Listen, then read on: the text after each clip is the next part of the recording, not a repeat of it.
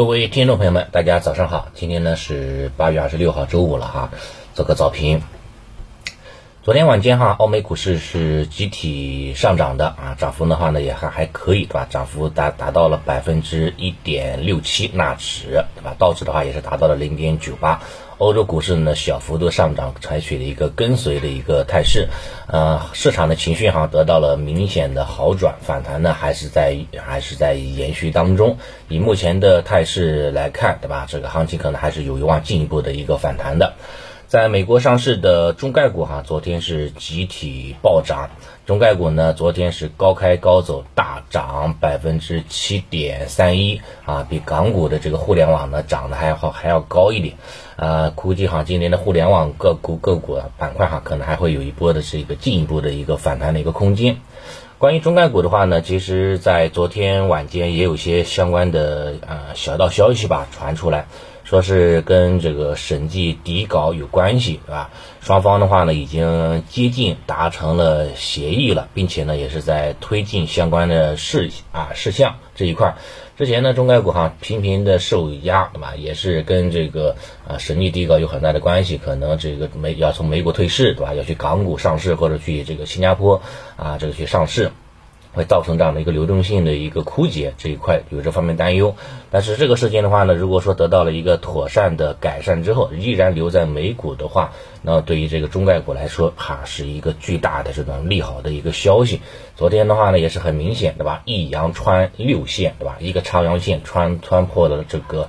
中短期的这种六条均线表现呢非常非常强悍，量能呢也是放出来了，对吧？昨天的话，这个一天的量能达到了十三点九个亿的这种量能资金，而平均的平时的时候呢，可能量呢也就三四个亿，对吧？这一下子量能就放出来了，在底部呢放巨量可能是一个好的事情，是一个啊这种中短期底部的这样的一个信号。估计呢未来一段时间哈，这个中概股哈是继续看反弹的。啊，持有这个中概股啦，持有互联网的对吧？科技股啦，我觉得话呢是可以睡一个安稳觉了啊。这个风短期风险啊已经是过去了。对于互联网防线的话呢，有人是看好，有人是看衰，对吧？主要原因的话呢，还是因为这个经济不景气啊，有有有这个裁员的风险。但是话又说回来，对吧？在整个全国范围当中，能够有几家啊几个行业能够提供这么高薪的行高高薪的岗位呢？其实也没几个。对吧？思来想去的话呢，可能还是互联网，对吧？这个它的收入水平还是比较高的，那么还是有有较大的一个成长空间的。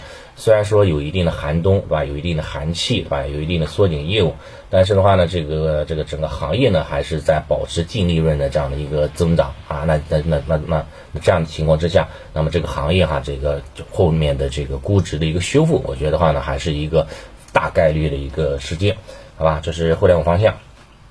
然后的话呢，在国际市场当中的话呢，这个原油哈出现了跷跷板的效应，出现了一定的下滑，对吧？原布伦特原油的话呢，下跌百分之一点三九，重新呢又跌回到了一百美元以下，对吧？纽约原油的话呢也是一样啊，跌了将近百分之二，啊，目前的话呢报价跌破了九十三美元这样的一个关口，估计呢能源板块哈今天会有一定的这样的一个利润的回吐啊，但是说整体来看哈上升的趋势，能源板块啊没有什么太大的一个改变，短期的话就日内的话可能会有一定的这样的一个啊分歧和调整，这一个。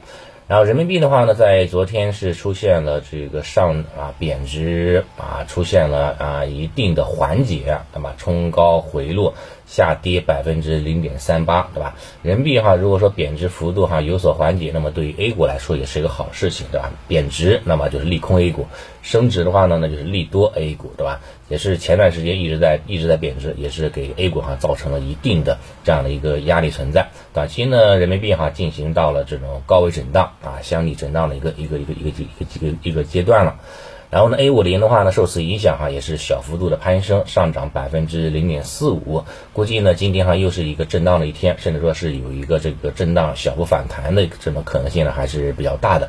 但是呢，市场的这种中间调整啊，依然没有结束，对吧？这个只要说没有出现这种明显的突破信号，没有出现明显的量价时空的这种信号，那么这种这种中间调整的话呢，还会维持下去的。所以呢，这个继续啊维持这个啊等待和观望的态度就可以了。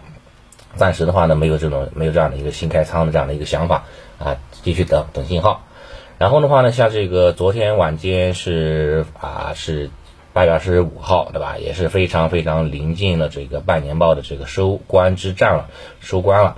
很多的一些这个公司哈也发布了这个半年报啊，你像大的龙头中国石油，对吧？中国石油的话呢，它是昨天哈发布的半年报非常的强悍，对吧？净利润能达到了八百二十三个亿。同比呢也是增长了百分之五十五啊，这样的一个增长的幅度啊，这个不用，这个其实也是在预期范围之内，对吧？因为整个的上游原材料行业、大宗商品的行业基本上都是暴赚的啊，这个这个行业的巨头啊不赚也不可能，这个没有什么没有什么太大的一个疑惑，基本上算是符合预期吧这一块。然后的话呢，像白酒行业，对吧？也是出现了这个相关的一些这个报表，像五粮液。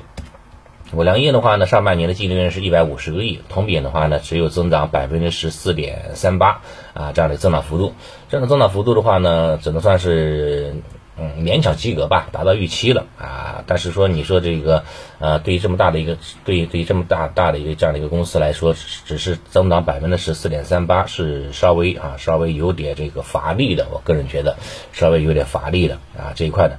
另外的话呢，它也是些相关的一些财报呢，也也也也也看得出来，它是把一些合同负债的话呢，就是啊从去年的这个六十三亿减少到了现在的十八个亿啊这样的一个情况，所以的话呢，也是做了一个财务方面的一个润滑啊这样的一个作用啊。但是我觉得话呢，如果说下半年的这个消费哈，如果说不能提振的话呢，那可能会对这个股价哈会会带来一定的这样的一个承压的一个作用啊。五粮液。